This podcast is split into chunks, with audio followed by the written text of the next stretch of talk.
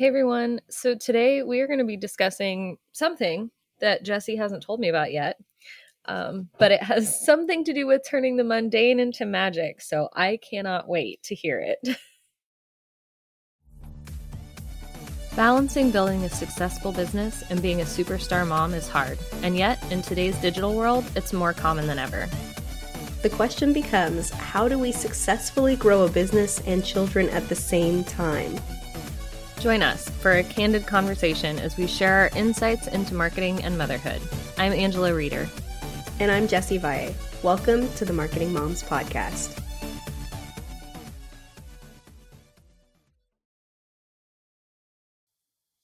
Okay, tell me what it is. I can't and wait. go. okay. Uh, see, I was about to tell Angela this story and I was like, you know what, Angela? I think our listeners would really love the would love to hear this too. So instead of me repeating it twice, let's just hit record. And, and everybody can enjoy the story together. So recently I went to an event where um, the godfather of marketing um, and you know um, Dan Kennedy and Jim Edwards, who was another copywriting superstar, were having a presentation. And it's really interesting because Dan Kennedy has years and years and years and years. I mean, we're talking 30, 40, 50 years in the marketing industry. And so the man knows what he's talking about. He's seen the good, the bad, and the ugly. And he was telling an example about how you can really, like I said, turn the mundane into magic. And he told, and it's funny that that's the the phrase we came up with because it was an example about a story about Harry Houdini. It was super interesting. And he even showed a clip from like black and white, you know, like all these yep. people. It was it was crazy. There was a stage and there were all these people watching Harry Houdini being strapped in a straitjacket and tied up by his ankles, so by his feet, hanging in a crane up above the crowd, and getting himself out of the straitjacket. And it was so wow and extraordinary and just so much larger than life. And it was amazing. This huge crowd. He's held up by a crane by his feet and he gets out of this straitjacket. And it was so dramatic. and all these people crowded around to see Harry Houdini escape the straitjacket, right? So many of us don't know that I'm sorry. I just got a puppy and I am not used to the background noises in my house. She's over here, of course, like scratching right now. I'm like, shh, I'm recording. um, okay, so many people don't know. I didn't really know that Houdini actually had a brother, Hardeen, who was also a magician. Right? And so Hardeen does the same thing. He knows how to get himself out of a straitjacket in, you know, two minutes flat or whatever. And eh, or however much I, I literally just made that up. They can get themselves out of a straitjacket in a certain amount of time. And he would do it on stage and people would be like, "Oh yeah, yeah, yeah, that's cool. Oh, did you see did you see his brother Harry? He did it. he got out of he he got out of the straitjacket. Uh, you know, hung you know over a crowd on a crane and yeah. and Hardeen's over here like I do the exact same thing. Yeah, it's the exact same trick. Who cares if he's upside down hanging while he's doing it? It's the same trick. But people were so much more interested and so much more fascinated by Harry Houdini because he went that extra step, that extra mile to make it magnificent, extraordinary. He took the ordinary and he made it extraordinary. even though it's the same trick. And those two aren't the only two that oh yeah, that did that Harry trick. Houdini was a showman. Yes. I mean, plenty of other magicians did the straight jacket trick. hmm But Harry Houdini went that extra mile to, like you said, be a showman, make it dramatic, even though it was the Mhm. same stinking trick. And the whole point of that story is to take a look at your own marketing, your own way of doing things, and say, you know what? And, and there's two points to that. One is how can I take the ordinary, what I feel like everybody else is doing, and do something a little extra to make it extraordinary? And secondly, the thing I walked away with was even if you're offering the same thing other people are offering, you do it differently. And that alone means that you will attract a certain type of customer, client, lead that resonates more with you than others. Yeah. I mean, and when you think about it, because especially with, um, well, even product based businesses, but especially service based businesses, there are thousands of copywriters, but they're all a little different. They all have a little different style, different personality, different ways of working with clients, different ways of attracting clients. Um, so it's, it really can be intimidating to be one of umpteen million or feel like you are but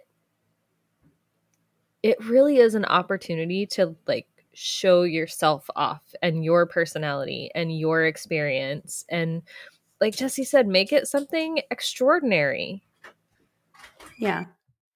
So I saw a lot of speakers at this event, and you know what? Some of them I felt were very rehearsed.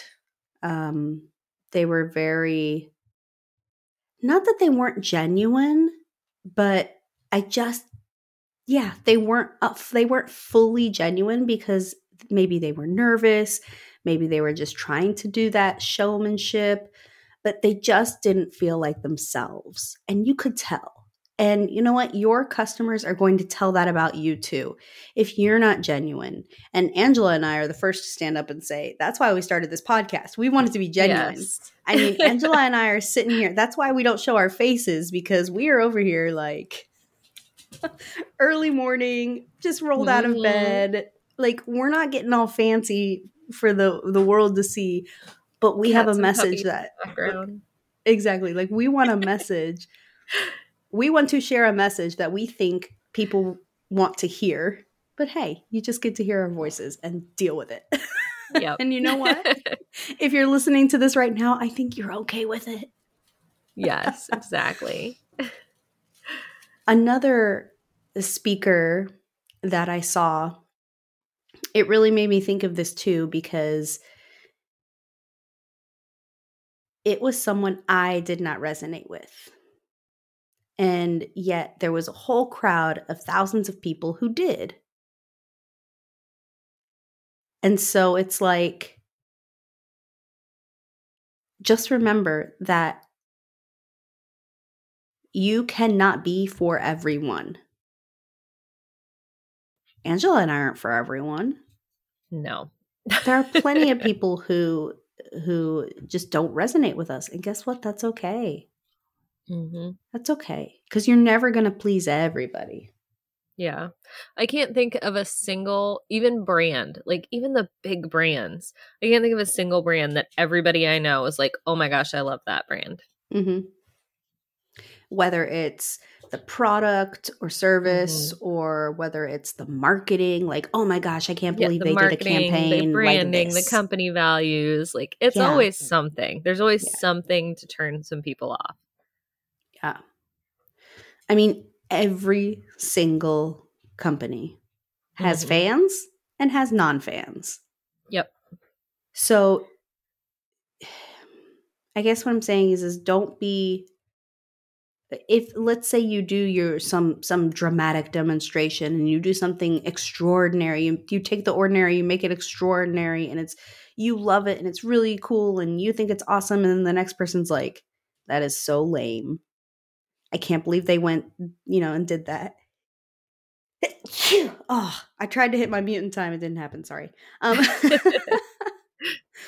um it's okay. Like you're not gonna please everyone. Yes. Yeah absolutely. And i i think too the people that I think of when somebody asks me, like, do you know a copywriter? Do you know a marketer? Do you know whatever? They're people with really extraordinary brands. They're people that stand out in their field for one mm-hmm. reason or another. Whether because they write really well and really funny and really relatable content on their, you know, posts or because they have like a quirky brand um i can't remember her name but there's a girl that does marketing that wears like the, the big onesies the little animal onesie with the hood. Do you know what i'm talking about? Yeah. Mm-hmm. her branding i think her branding is like a cow like she has a cow or like a giraffe or something on. But like all of her branding is her in those. And that's like it seems like a really weird thing but that's the first thing i think of when somebody talks about her type of marketing is i'm like mm-hmm. oh that's her. Like i know her. Yeah. Um so it's it's really and i'm sure there are a lot of people that look at that and go i'm not going to work with somebody that wears an animal onesie hoodie thing jammies or whatever they're called. Yeah. Um, but it, she makes a lot of money. She does really well because the people that are inspired and are excited and really enjoy things like that really resonate with that style of marketing. Right. It also makes me think of the um the soap test right? Like I don't know if you've ever heard of it, but I heard it once and it's going to stick with me forever. When you think of dial soap, give me three words that come to mind orange. I'm pretty sure unscented. they're green, but okay. Huh? I said I'm pretty sure they're green, but okay, go with orange. oh, well, I was I guess I was thinking the liquid soap. Oh, orange that's true. unscented and cheap. Okay. good. I guess that's four. okay. Now, I want you to give me three qualities when I say Dove soap. White, soft, moisturizing. They're both soaps, Angela. They're both going to get you clean. Good point. Fair enough. and yet, because of the marketing of these two companies, you think of different words mm-hmm. to describe them. Right. It's the same thing for for anything. Um, think about how you would describe Nike versus Puma versus Adidas. Right. They're all shoes. They're all yeah, they all have shoes. They're all sports, you know, sporting goods but you think of different words when you think of mm-hmm.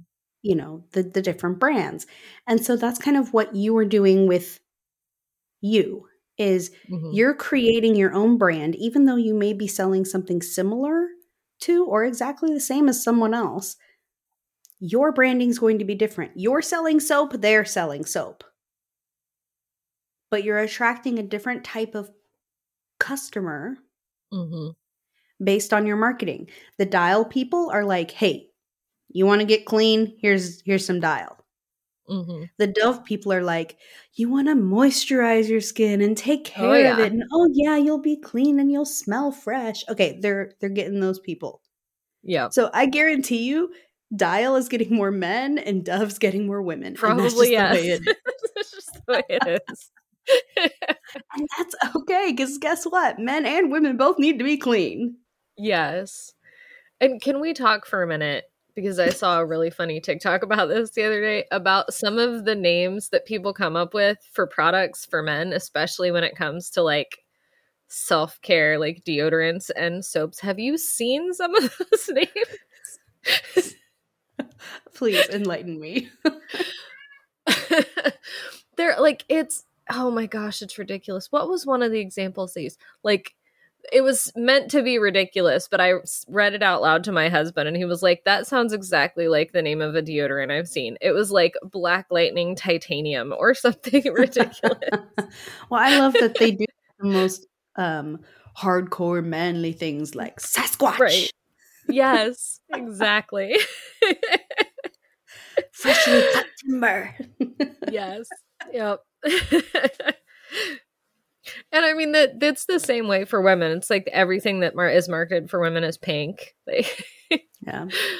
But it just that made me think of it when you were talking about the like it's all deodorant, but they yeah, certainly like Axe woman, markets way differently than Old Spice. You know, and that's the weird thing is you think about uh, that. It just reminded me because I was just about to say, yeah, but a woman could use the deodorant and it'd be fine. Sure. But yet, guess who goes there? Mm-hmm. Um, Old Spice. Yeah. Because in the commercials, the wife is always stealing the husband's yes, exactly. like products. using it. I think that that has two two parts to it. One, it's like your wife is going to love this scent. Yeah. And then the other part is guess what? A woman could use it too. Yeah, you could use it too. Yeah. Yeah. Good stuff. Yep. So I want you to walk away from today not shying away from your natural tendencies and what you want to say and who you are because there are customers out there that are for you. Mm-hmm. And there are customers out there who are not for you. And that's okay because guarantee you they would have been red flag clients anyway. Oh, yeah. Or customers. And they would have been the ones to continually ask for refunds or mm-hmm. write into customer support or push the line and not see things the way you see them, not, you know, depending on your business. So I guarantee you, you didn't want to work with them anyway. yeah. Just be true to you. That that's kind of what it is. And and not be only be true to you, make things magical. Make things magical. I mean, not to go Disney, but just two seconds to say Disney took a theme park, which there are many yes. other theme parks around the world, and made it extraordinary to the mm-hmm. point where if you say theme park, that's the one that might that's pop in your head first. Of. Yeah. So I'm just saying. Now, you don't have to go and do something crazy like hang from a crane by your feet above a crowd to make an impression because I still want you to be true to you. That was totally true to Harry Houdini, right? Oh, like oh, he thrived off that showmanship. But think of ways that you could do something a little extra that you think is fun. Mm-hmm. Right? That's all I'm saying. So, best of luck to you. If you want to hang out with me and Angela, find us on Instagram at Marketing Moms Podcast. And of course, you can always join our membership, um, Marketing Moms Monthly at marketingmomsmonthly.com, where you get to hang out with us. We have uh, an online forum. We have the private podcast episode where you get specific business and family and balance and peace and all the things support directly from me and Angela. So it is definitely worthwhile. You can get your first month free over at marketingmomsmonthly.com.